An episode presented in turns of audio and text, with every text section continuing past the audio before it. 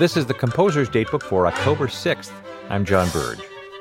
On today's date in 1927, a landmark film titled The Jazz Singer received its premiere at the Warner Theater in New York.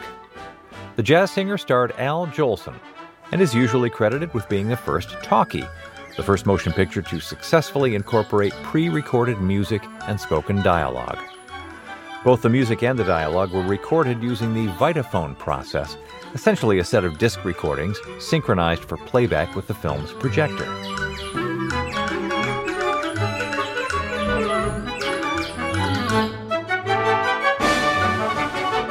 The previous year, the New York Philharmonic had participated in the first Vitaphone projects, recording Wagner's Tannhäuser Overture as the first ever music video and performing the soundtrack for an otherwise silent drama entitled Don Juan, starring John Barrymore.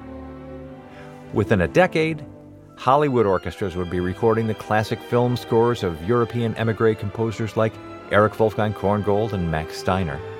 And within two decades, American composers like Aaron Copland and Bernard Herrmann would be writing their memorable film scores as well.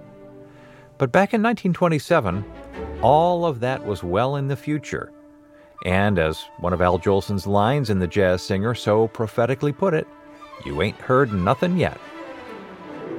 Composer's Datebook is produced by APM, American Public Media, in collaboration with the American Composers Forum, reminding you that all music was once new.